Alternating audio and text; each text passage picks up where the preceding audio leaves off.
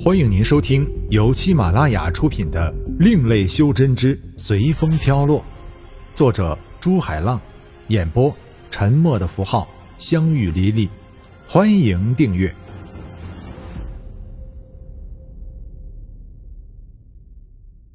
第三十四章破招。天宇的手不停舞动着，每舞动一下。就有一道七彩能量出现，并打向地面。天宇一口气打了四百零八道能量后，虚脱的一屁股坐在地上，大口喘着气。一道刺目的光亮从地上传出来，形成一条笔直的七彩能量线，向空中升去，然后像喷泉一样散开，刚刚好把天宇包在里面。能不能行就看你了。天宇刚才知道自己根本没办法躲避，就想起了大圣凡界的防护。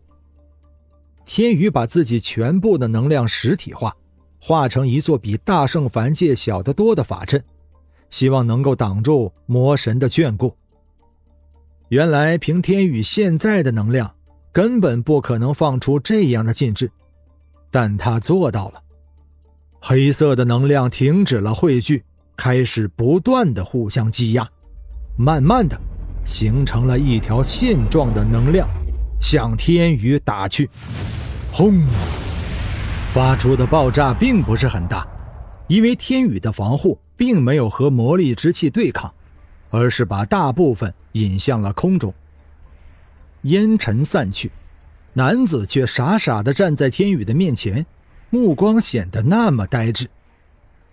怎么了？天宇问道。男子眼里的呆滞马上换成了一种让人看了要害怕的残酷。说吧，你是仙界的哪一位仙君？男子道。仙君？你为什么认为我是仙君啊？天宇问道。你不是吗？男子惊讶道。其实刚才男子用的那一招，在仙界除了仙君和天尊以外，别人是不可能挡得住的。而刚才天宇用的绝对不是魔力之气。我靠！你凭什么认为我就是仙君呀？其实我很可怜的。事情是这样的，天宇把自己不小心杀了仙君的事告诉了眼前的男子。虽然不认识，但天宇直觉告诉他。眼前的男子是不会对他不利的，因为天宇明显看出刚才他并没有用全力。我知道了，没想到你是逃命逃到魔界的，哈哈哈哈！终于遇到一个比我可怜的人了，哈哈哈哈哈哈！男子笑道。天宇那个气愤的？一坨，你不要笑，我只是想来魔界看看魔是怎么个凶恶法的。既然你说我帅，我就放你一把。对了，你刚才说什么来着？你说我们魔凶恶，你认为魔凶吗？恶吗？男子不平道：“凶，刚才就有个魔，还差点把我杀了呢。”天宇装出怕怕的样子。我和你说实话呢。男子玩世不恭的表情消失了，气氛严肃起来。你知道什么是魔吗？你认为魔都是凶残的吗？你认为魔就是喜欢打打杀杀的吗？男子像正在指正徒弟的错误一般，一连反问了天宇三个问题。我们修真界传的都是魔是如何凶残，如何的嗜杀，如何的冷血。天宇把责任全部推到了修真界。的确，天宇没来魔界之前，就是听别人这么说的。何况刚到魔界的时候。还差点被一个疯魔吞食了，你知道吗？我们魔也是由凡人修炼而来的，人有好的一面，就有坏的一面，魔就是放纵自己的坏的一面，去深切体会自己坏的一面，然后再去抑制或者消除自己坏的一面。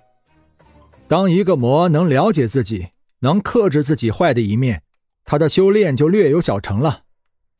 而当一个魔能彻底消除自己坏的一面时，那他已经不再是魔了，是神。魔和仙一样，也是在追求大道。仙是从正面去体悟、去克制，而魔却是从反面去放纵自己。所以说，魔并不可怕，可怕的是你看到的明明是被别人称为大圣者的人，却在暗地里酝酿着阴险的阴谋。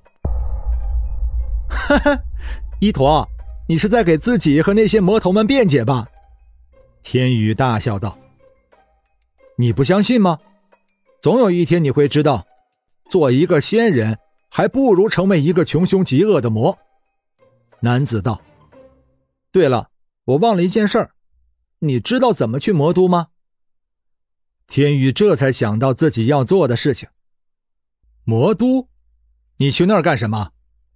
男子问道：“我和我的兄弟约好在那里会合的，现在我根本不知道怎么去魔都。”天宇苦恼道：“走吧，我带你去吧，我也该回去看看了。”男子的眼神飘向了远方，好像在想着以前的事。光芒一闪，天宇和男子出现在了一个闹市。真的帅呀，带人瞬移！嘿，大哥。教教我吧，天宇道：“你还不会瞬移？”男子看天宇，好像在看一个白痴一样。